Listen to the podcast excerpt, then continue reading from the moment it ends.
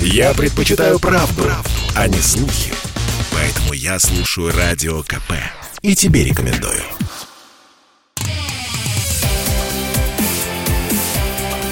Итоги с Жириновским. Каждую пятницу на радио «Комсомольская правда» Владимир Вольфович раскладывает по полочкам главные события уходящей недели. У микрофона Владимир Варсобин и Владимир Вольфович Жириновский, лидер ЛДПР. Владимир Вольфович, здравствуйте. Добрый вечер. Вот самая свежая новость. Владимир Кириенко, сын Сергея Кириенко, теперь возглавит э, ВК ВКонтакте. Э, во-первых, я даже, честно говоря, как пропустил, что, оказывается, Владимир Кириенко, сын э, достаточно близкого к Путину человека, э, занимал э, пост первого замглавы Ростелеком, еще одного гиганта. И вот сейчас новое назначение. Владимир Вольфович, а не отдают такие назначения все-таки феодализмом, когда дети высокопоставленных э, чинов идут на повышение? Я считаю, что, э, может быть, немножко нежелательно, когда в одной организации, допустим, папа начальник и сына двигает там начальник отдела, замглавка и так далее. Вот это э, может вызывать у людей недобрые чувства, что благодаря папе сын двигается – но в разных организациях, ради бога, пусть работают. Но вы поймите, ну а что делать с детьми? Ну куда их девать? Человек работает сам хорошо, а ребенку сказать, вот ты должен быть никем. Вот иди где-нибудь грузчиком работай, тогда это будет хорошо. Ну, конечно, они стремятся э, где-то тоже занять определенное положение. Я сам, когда, э, так сказать, был внизу, в общем-то, завидовал тем, то там папа там работает, там мама, а у меня никого. И они их устраивали неплохо. Но это всегда было. Возьмите у Байдена сын. Он мог пойти по линии отца, сенатор, там, конгрессмен, где-то, может быть, губернатор штата. Он пошел э, по бизнесу. Ну, естественно, это легче всегда, когда где-то есть какая-то зацепка. Но ведь вы своим детям тоже поможете. Они ведь тоже будут в комсомольской правде. И тоже будут нервы трепать, нервы трепать другому Жириновскому являясь принципиальными, честными журналистами, будут ставить его в неудобное положение, а мы с вами будем сидеть в парке Сокольники и в шахматы играть. А Мадон будет уже подольше. А, да. Скажите, ну это так получается аристократия создается, вот слой э, голубых э, кровей, да, вот люди, люди, которые тоже будут них свои дети, они тоже, э, они, конечно, им помогут, и скоро население Кремля будет состоять только из Э, мажоров, детей, известных людей и так далее. Есть Вы угроза? понимаете, что другой-то, дайте вариант другой. Куда деть детей больших начальников? Ну, куда их деть? Понимаете, тогда начальнику будет тяжело работать. Где-то сын за Уральским хребтом лесником работает, как бы, чтобы подальше от столицы, от Бамонда, от всего прочего. Но это такая вещь. Главное, чтобы хорошо работали все. Поэтому тут не надо нам слишком э, цепляться за это дело.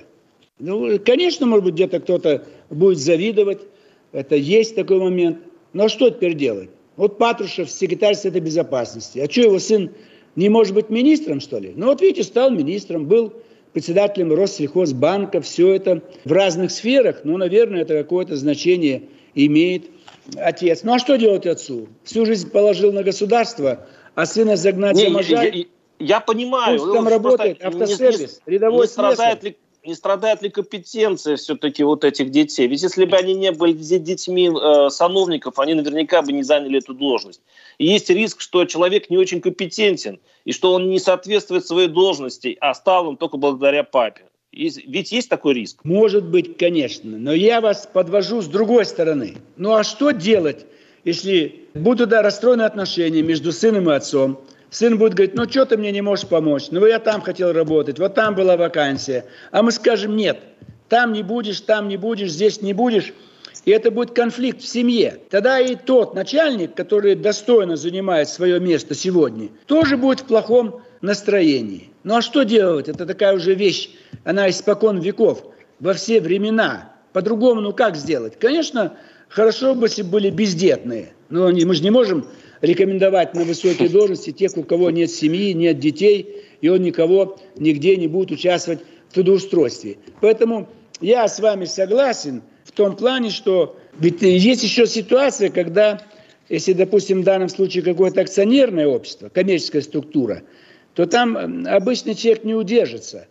Поэтому там надо работать, иначе его акционеры выгонят. Поэтому это уже тот факт, что он в состоянии там работать, значит, у него и собственные есть какие-то ну, качества, компетенция. Но зависть, вот у вас в данном случае зависть, она у вас это есть, присутствует. Я никогда не завидовал. Сколько у нас в классе учились дети номенклатуры, в ВУЗе, генералы, в КГБ, в, там где-то в ЦК КПСС. А я никто. Мама в столовой. Я как раз тот самый сын кухарки, который мог бы чего-то достичь, но не достиг, поскольку сын кухарки. А папа по политическим причинам уехал от нас еще в день моего рождения, 25 апреля 1946 года. Ну вот что делать? Ну, так было всегда, везде. Это трудно побороть. Иначе мы расстроим семьи тех чиновников высокого разряда, которые достигли, но теперь мы вот а, а дети твои, чтобы мы их не видели и не слышали. Тогда чиновник будет плохо работать. Адольфович, э, да, я понимаю. Скажите, э, я очень хотел вас там вначале, кстати, поздравить. Вам же да. патриарх, патриарх дал орден. Вот хорошо, что вы это вспомнили, ну, дорогой товарищ Варсобин. Впервые от нашего замечательного патриарха Московского всея Руси я получал высочайшую награду. Это, значит, орден Московского э, князя Даниила, одна из высших наград церкви. И поэтому здесь как бы мне приятно. Но мы делали все, что можно. Вот 30 лет мы ведь храм, вот смотрите, храм в Бутово, самый большой, там, где жертвы репрессий. Это наш депутат Скорлуков построил на свои деньги. Так он об этом не говорит, и дощечки там нету. Кто финансировал строительство? В Ростовской области мы это тоже один храм построили. Где-то в центре Москвы мы нашли э, специалистов, которые реставрировали один из храмов, который тогда еще префектом был музыкантский, поручили. И постоянно поднимаем вопросы защиты православия.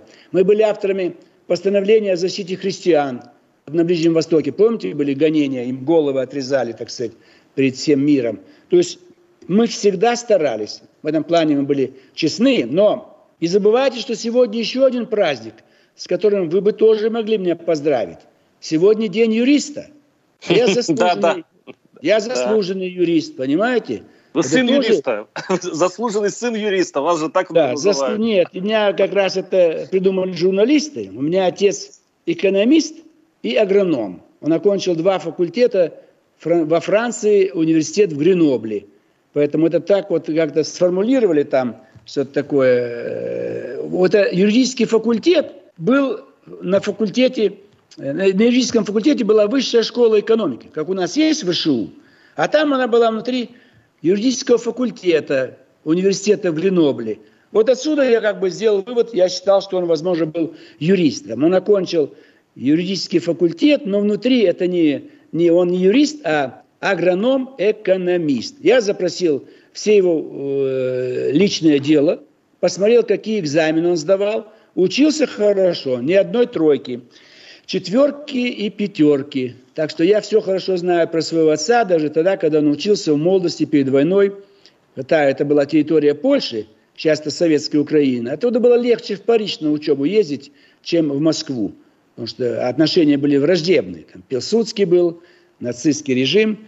Поэтому и юрист я вот в эти дни у нас, хорошие дни. А вот. ваш, извините, а ваш отец эмигрировал? Я, это, я э, просто не очень знаю вашу семейную историю. Ну, я вам объясняю. Он жил в город Костополь, Ровенской области. Угу. Мы эту территорию присоединили к Советской Украине в 1939 году. До этого это была Польша. А до 20 года, до советско-польской войны, это была Российская империя. Потому что они знали русский язык и польский, украинского они не знали. Но в 1939 году это стала Советская Украина. Потом стали зачищать кадры все. Дедушка был фабрикантом, маленькая фабрика, фанера там, пиломатериалы – и стройматериалы, мебель.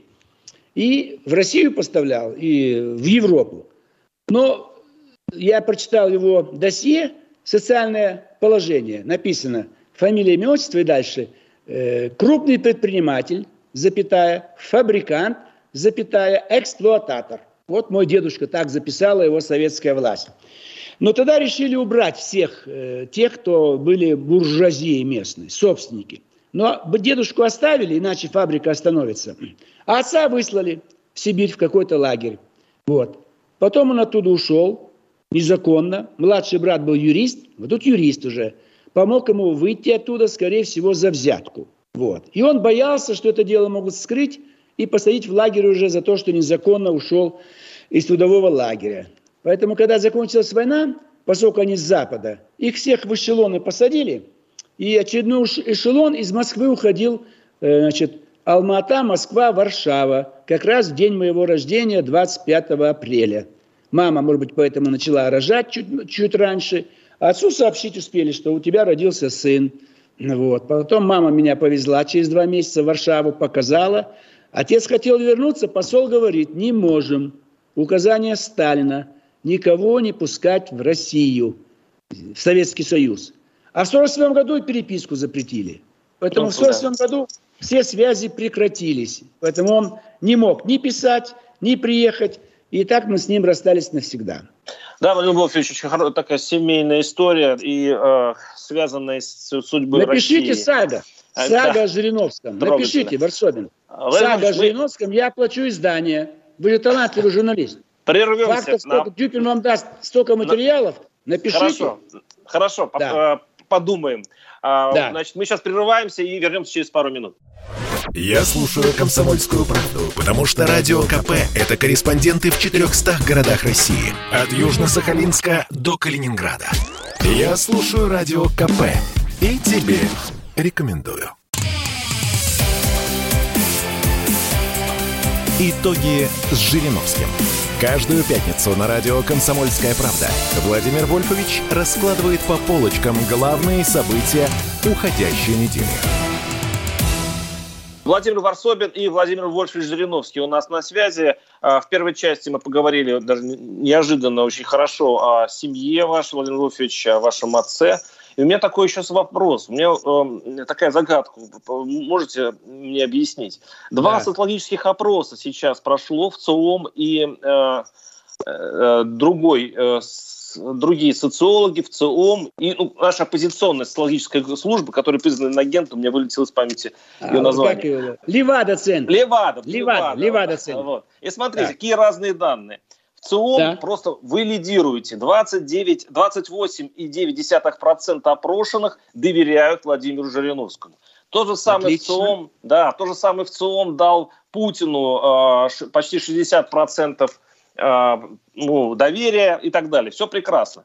Но другое, вот э, более позиционное, Да. э, социо- социологи, Левада-центр. Левада-центр. Да- Дает вам вообще очень маленькие проценты, и э, снизился рейтинг Владимира, э, Владимира Жириновского с 9% до 8%. Вы заметили, да, в 4 раза разница, э, э, главное, кто меряет. Э, Я После думаю, таких это данных можно доверять социологам российским? Я думаю, это ошибка. Видимо, идет речь о рейтинге партии. Возможно, ЛДПР у Левада-центр было 9, стало 8. Это вот в пределах 10% у них это могло быть э, все рейтинги всех партий. Но Левада-центр мне всегда давали даже больше. А еще больше мне давал ФОМ. Вот такое агентство было. Поэтому э, как раз нормально все. Вы что, не доверяете в данном случае в ЦИОМ? Вот по линии партии они мне почему-то 7 дают ЛДПР. Хотя летом было 11.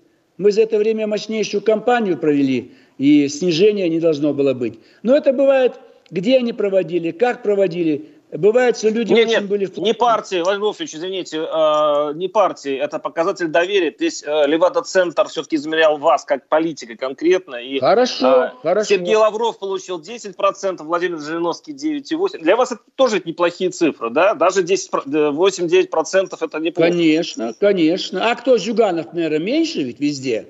И все остальные, Миронов, они все меньше. У меня был хороший рейтинг весной, когда я был второй человек в стране. Все называли, кто у нас первое лицо.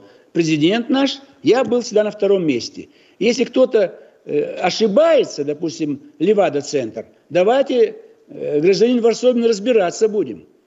Давайте, может быть, их внесем в список нежелательных агентств, если они искажают волю наших избирателей. Но вы можете приехать в любой город, спросить у граждан, кого вы знаете, кроме Путина. Вам назовут мою фамилию. Лавров и Шойгу – это одна команда. Это все команда президента. А кроме них и в мире, не только здесь, у нас в стране. Почему так? 32 года. У нас 13 декабря в понедельник 32 года нашей партии.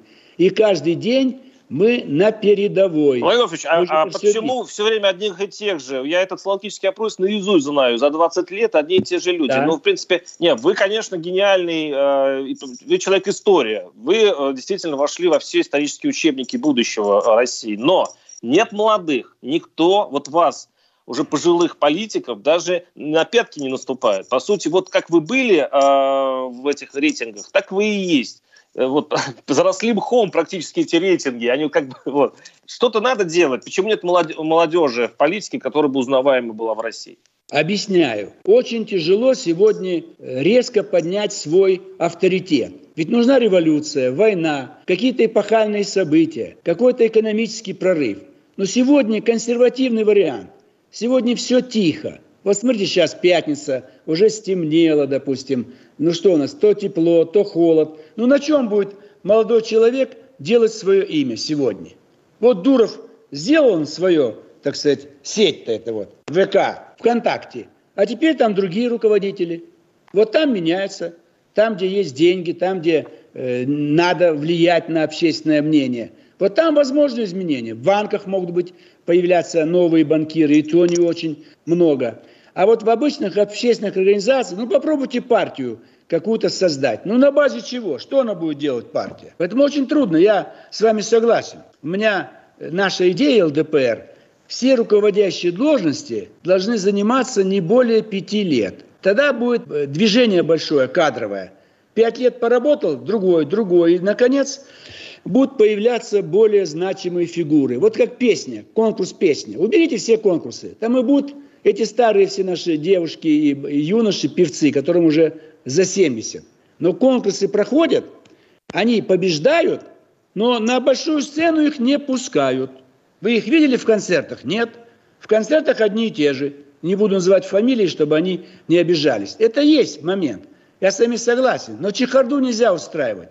Нельзя искусственно новое имя, молодой. Варсобин, а что такое молодой? У него же опыта нет, вы понимаете? Сейчас где-то ЧП какое-то, вот с крыши прыгают, руферы, сделают молодой.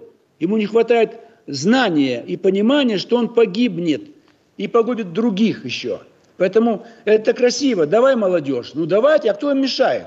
Ну делайте. У нас в ЛДПР полно молодежи, пожалуйста, мы их не мешаем. Но я согласен да. с вами, хочется новые имена, новые имена, но коньяк хороший, которому 20 лет – 60 лет. Вы пили коньяк, чтобы был 100 лет выдержки? Я это вообще, э, даже такой коньяк есть уже, столетняя выдержка. Мне, Вина мне кажется, он противный. Лучший. Мне кажется, его пить да. нельзя уже. Мне уже кажется... пить нельзя, согласен с вами. Но все равно вина э, выдерживают много-много лет, понимаете? Но это да. И вот Ваши очень... претензии правильно. Э, ну, Иван Ваши скажите, вот сейчас Владимир Путин, кстати, вот к теме, он э, заявил, что он еще не решил, будет ли он баллотироваться на следующий раз, и пойдет ли он на новый срок, но заметил, что сама возможность, э, что Конституция дает ему возможность баллотироваться, э, скрепляет страну и э, дает спокойствие значит, нашему обществу. Как вы думаете, все-таки Путин пойдет на следующий срок? Вы знаете, что, в общем-то, он вполне может дать вариант, что пойдет другой, если он будет подготовлен.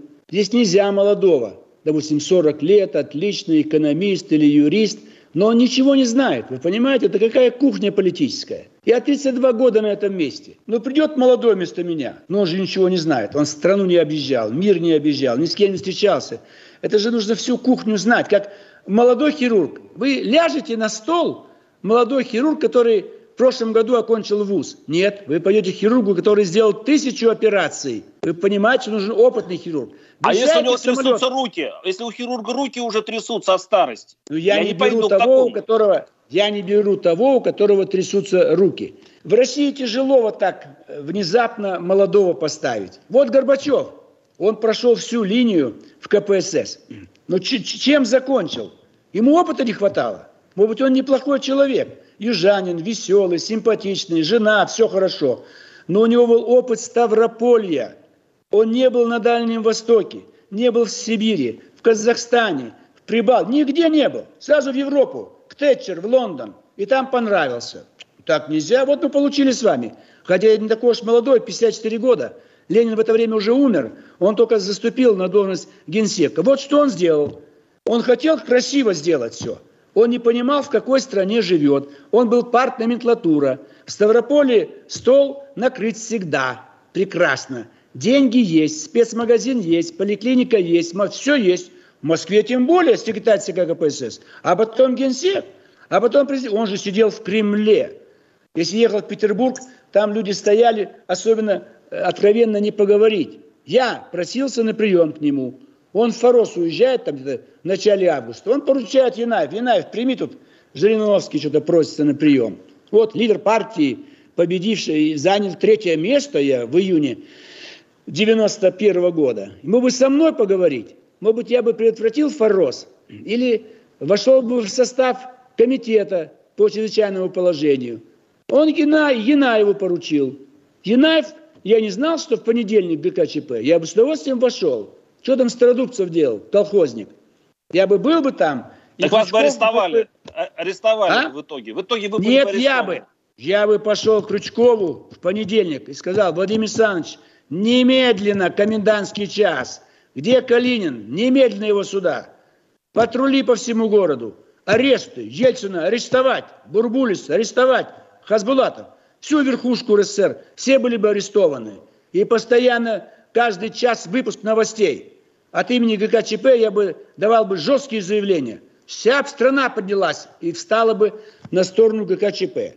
Но когда они сидели, старцы, что-то мямлили там, да он болеет, да то, какой болеет, немедленно его скрутить, руки-ноги там сказать, все, умер Горбачев, нет Горбачева, и Ельцин арестован. Через два часа Ельцин, инфаркт, тоже умер, все, все руководство это ГКЧП. Я Понятно. бы возглавил КЧП. Нужен был руководитель другой. Вот здесь нужен был другой, новый. Мне было 45 лет. Самый расцвет. И я знал всю страну. Вот это и нужно было на меня сделать ставку. Но Янаев не мог это сделать, Лукьянов не мог, все остальные не смогли. То есть они себя исчерпали, сами не могли, а другому передать Но зато появился Владимир Путин в связи с этим, и не было бы Ельцина, не было бы и Путина, это тоже все да. понятно. Да, мы сейчас прервемся на этой парадоксальной мысли и вернемся к вам через несколько минут. Оставайтесь с нами. Попов изобрел радио, чтобы люди слушали комсомольскую правду. Я слушаю радио КП и тебе рекомендую. Итоги с Жириновским. Каждую пятницу на радио «Комсомольская правда» Владимир Вольфович раскладывает по полочкам главные события уходящей недели. Владимир Вольфович Жириновский, Владимир Варсобин. И мы продолжаем нашу ежепятничную беседу, или ежесубботнюю тоже. Владимир Вольфович, э, произошел такой странный случай. Ну, кое мы начали говорить про молодежь, Э, фанаты, футбольные фанаты сейчас сильно обижены на власть. Это случилось на стадионе ЦСКА, когда там был фаер-шоу, ну, болельщики немножко пожгли петарды, э, не сработало видеонаблюдение, полицейские не смогли установить, кто на самом деле зажег, и поэтому зрителей оставили на ночь, это мне напоминает чилийский стадион времен Пиночета, и начали обыскивать, задерживать, арестовывать всех. Сейчас болельщики э, из протеста уже хотят бойкотировать э, все футбольные матчи в России. Владимир Владимирович, что происходит? По-моему, на ровном месте, да?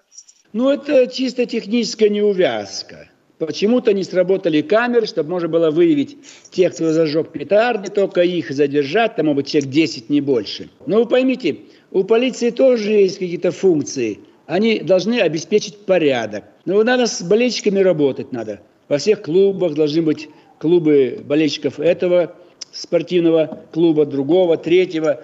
Молодежь очень такая рафинированная, она такая тонкая. Вот им хочется болельщик, все. Он может быть болельщик не всю жизнь будет. Но сегодня, пока он на стадионе, пока их много, они себя ощущают силой. И их, может быть, раздражает, что полиция к ним немножко строго, а может быть даже слишком строго относится. Поэтому это нормальное движение. Это общество движется. И государство – это принуждение, это, соответственно, право на насилие. И молодежь сопротивляется. Они не любят родителей, школу, учителей – партии депутатов. Они хотят быть отдельно. год, два, три пошуметь. Они молодые, фанаты это, ну, в основном спортивные болельщики. Может, они собираются быстро на стадионе, их много, им радостно, там их может быть 20 тысяч, 30 тысяч. Да все болеют за один клуб, все они в основном молодые, там от 15 до 30 лет. Поэтому здесь с ними надо быть осторожными. Ведь болельщики стали основной силой. Майдан, ведь они приехали в Одессу, они участвовали в том, что сожгли людей, больше 50 человек, в Доме профсоюзов. Они шли с этими прутьями на городок, где сидели сторонники сохранения СССР и за русских, за русский язык. А их напоили, накачали наркотиками, дали деньги, привезли из других районов э, Украины, чтобы они не жалели. И там они такое побоище устроили. Это очень... Э, часть молодежи всегда настроена агрессивно. Возьмите ИГИЛ, там в основном молодежь была. Возьмите сейчас талибы. Кто пришло к власти, они уже повзрослели. Им уже за 40. Но когда они начинали, они были очень молодые. Поэтому это особая категория. Болельщики. Поэтому надо с ними работать, э, как-то объяснять им. Э, может быть, какой-то у нас есть канал спортивный. Пусть там они выступают. Пожалуйста, к нам пускай придут. У нас есть ЛДПР ТВ, круглый стол. Нет, Владимир Владимирович, смотрите, но может по-разному работать. Вот как полиция сработала, она, получается, разозлила их. А ведь, э, кстати, вы вспомнили случай в Одессе, а тогда болельщики очень хорошо работали вот с этой киевской властью. Они сразу нашли контакт, и поэтому они э, применили болельщик как свое оружие. А у нас в России власть тоже спокойно дружила с болельщиками. И болельщики вполне себе ездили в Европу э, болеть за наших и болели за, за страну и так далее.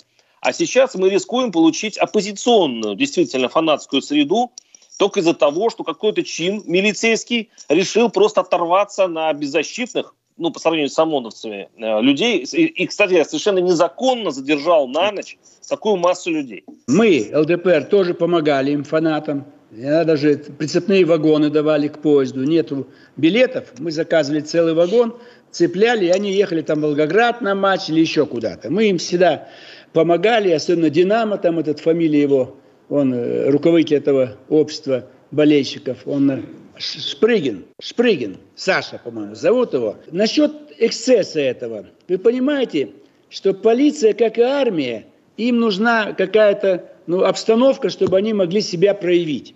Вот в армии проходят учения, пожалуйста. А в полиции, вот у них стадион, они как-то должны проявить себя. В состоянии сдержать толпу, арестовать какое-то количество людей, выявить нарушителей порядка. Если мы будем бить по рукам полиции, то они совсем будут вялые. На каком-то этапе э, потребуется вмешательство полиции, а они ничего не умеют, не знают. Вот э, врачи, а. они сколько делают операций, когда не всегда квалифицировано, но ему нужен опыт. Иначе он не станет... А, тренируются. Они так тренировались на болельщиках, я понял. Ну, не, не, не напрямую тренировались, но находясь на стадионе, на дежурстве, они должны были какую-то свою функцию по охране общественного порядка выполнить. Но неудачно перебор произошел, может быть. Может быть, их оскорбляли болельщики. Мы же с вами там не были. Поэтому вот у нас был то те же Лужники, советская милиция, не проявила должного рвения. И когда все ринулись со стадиона только через одни ворота, другие были закрыты по неопытности,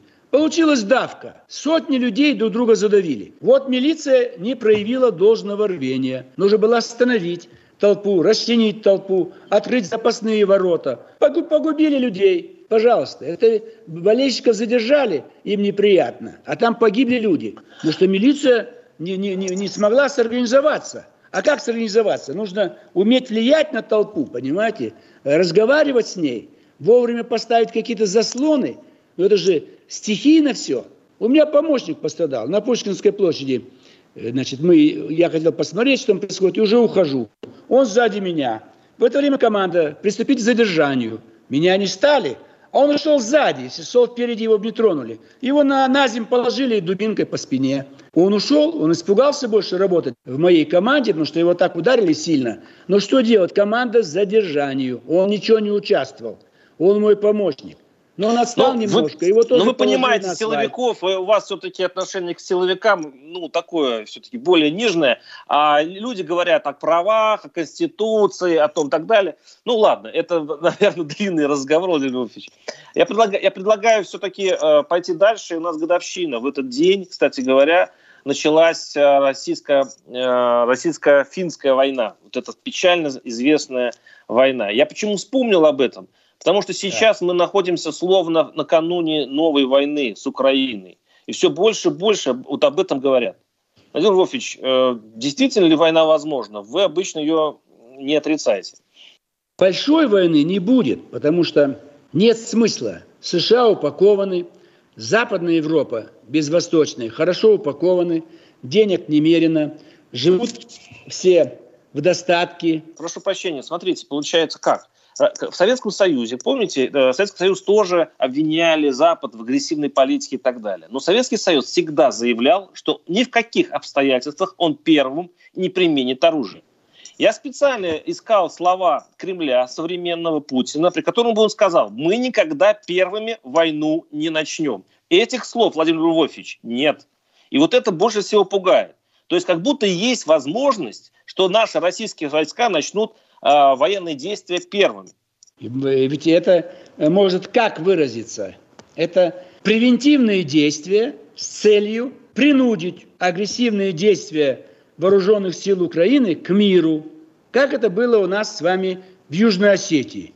Мы не объявляли войну Грузии, но мы заставили все вооруженные формирования Грузии прекратить сопротивление Саакашвили и первый в сторону напал. Тбилиси. Подождите, Саакашвили первый, Саакашвили первый напал, и всем это было понятно. Но здесь может быть ситуация, когда мы назовем это превентивным принуждением к миру, а на самом деле мы просто, наши войска пересекут границу и поедут убивать солдат ВСУ. Пока достаточно ополчения. Вот если будет видно, что двинулась вся армада, 100 тысяч солдат ВСУ с танками, самолеты, артиллерия, самое современное оружие, всякие там эти вот типа байрактаров, тогда руководство Донецкой республики обратится за помощью, как это было в Южной Осетии. Там наших миротворцев было 100 человек, но пришла армия Северного Кавказа наша и навела порядок. Поэтому это все вот нужно, чтобы были основания для ввода войск. Но пока достаточно тех вооруженных сил, которые есть у самой Донецкой республики. Но я, лично мое мнение, нанести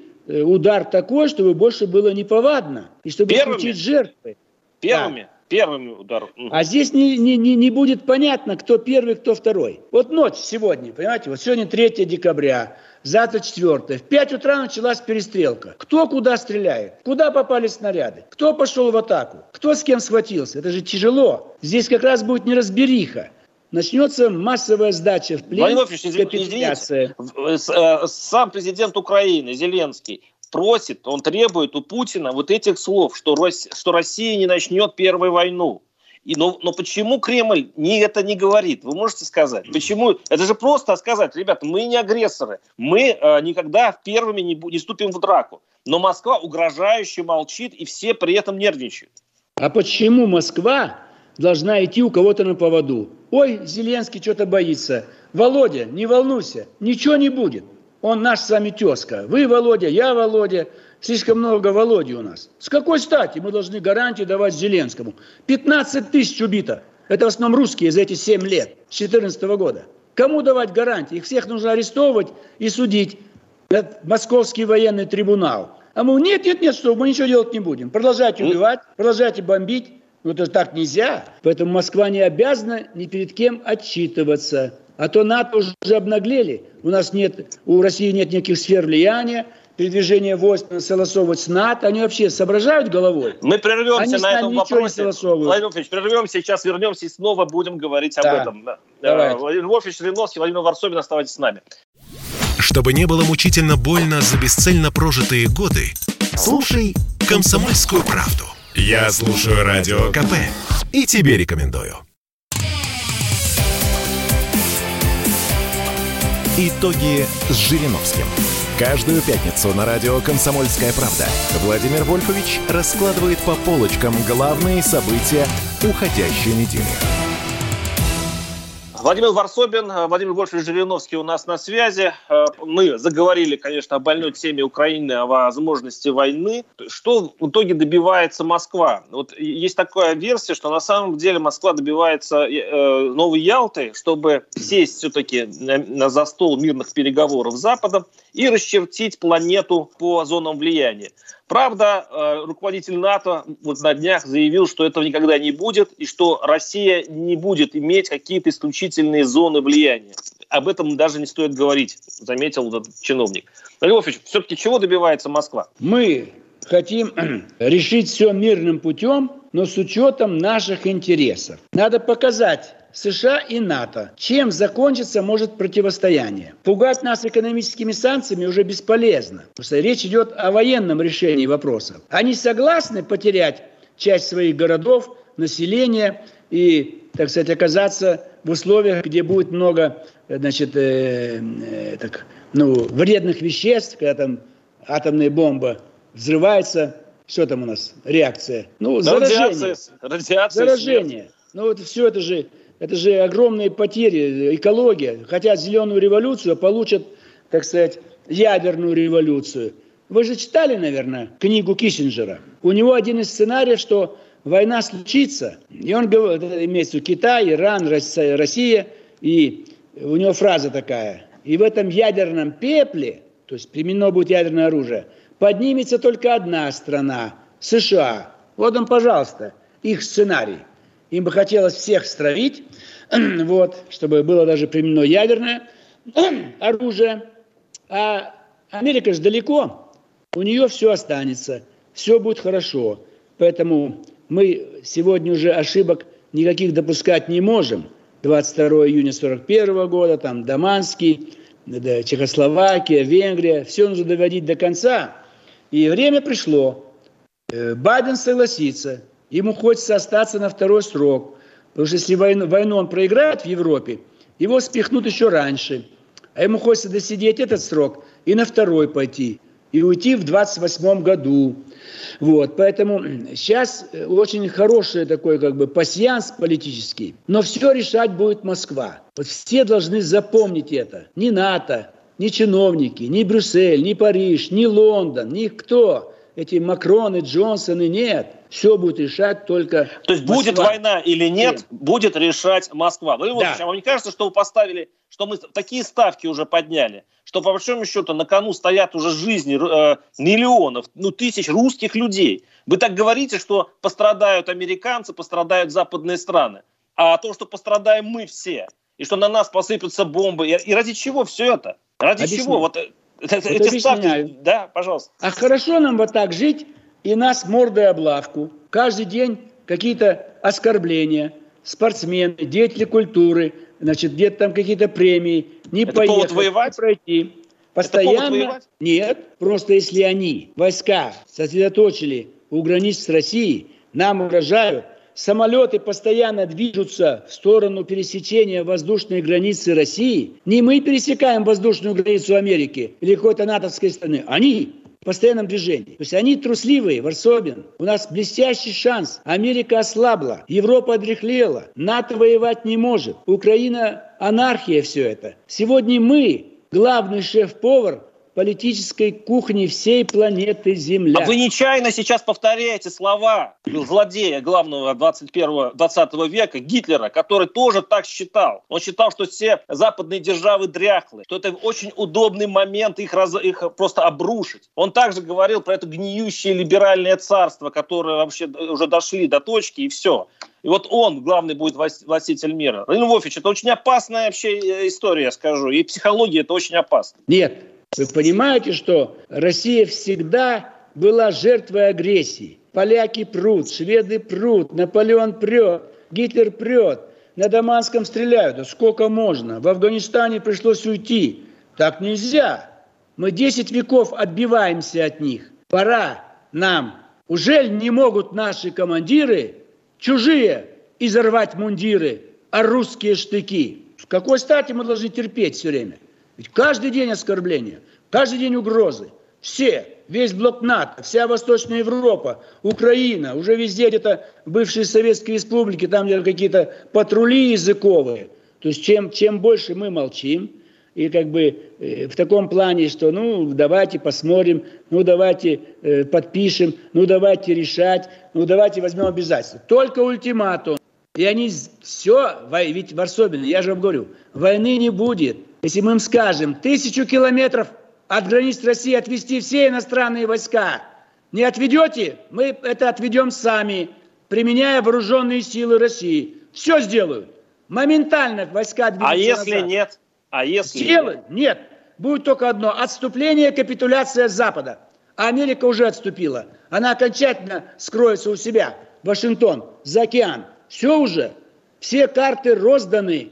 Козыри у нас Варсобин. И русский флаг будет развиваться над всей Украиной. И Белоруссия станет нам еще ближе.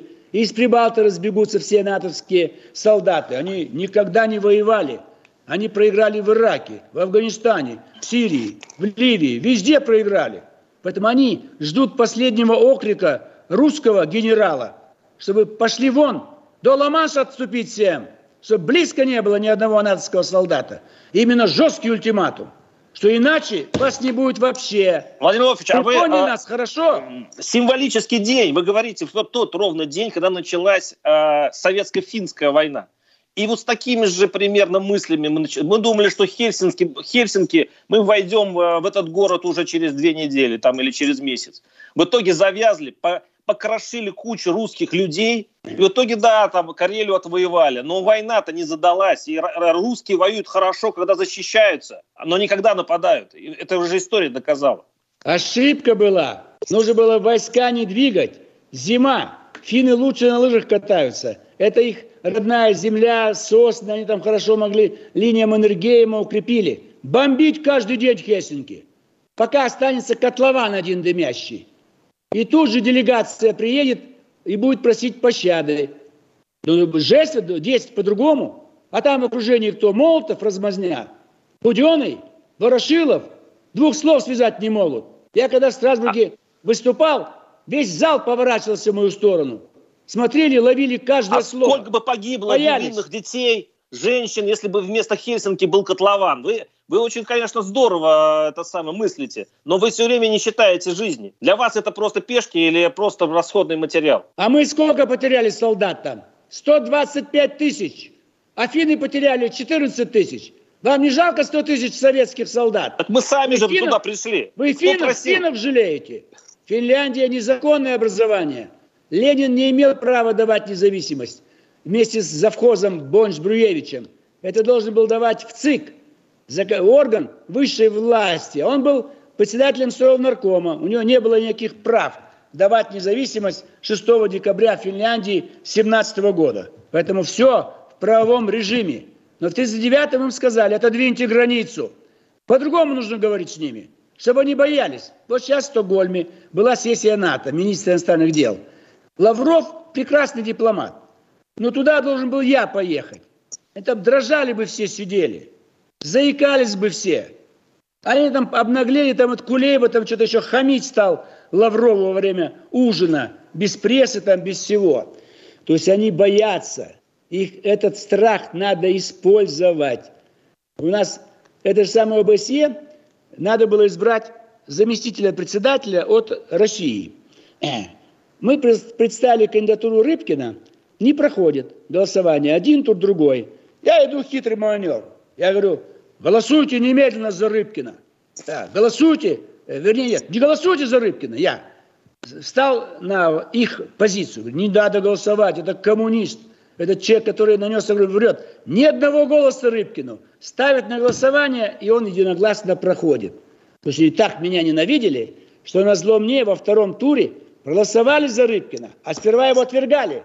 То есть нужны хитрые маневры, жесткие, ультимативные. А у нас пока дипломаты немножко мягко, слабо. Европе, из Европы нужно веревки вить и жестким голосом им все говорить. ГКЧП на этом проиграл. Там не было человека, который бы так сказал, чтобы все бы вытянулись с постройки смирно. Если бы до Москвы не долетел бы, Как взлетел в Алмате, так бы и рухнул там самолет. Владимир подождите, его подождите вы, вы, у вас есть звание, воинское звание, полковник, по-моему, да, если я не ошибаюсь, или выше? Генерала мне дал вы генер... Где генеральские погоны? Кадровики вы пойдете на войну? Обороны... Вы, вы, вы, вы, да, вы пойдете на войну в вашем звании? Обязательно, обязательно, с удовольствием. И буду провожать эшелоны с Киевского вокзала, с Белорусского.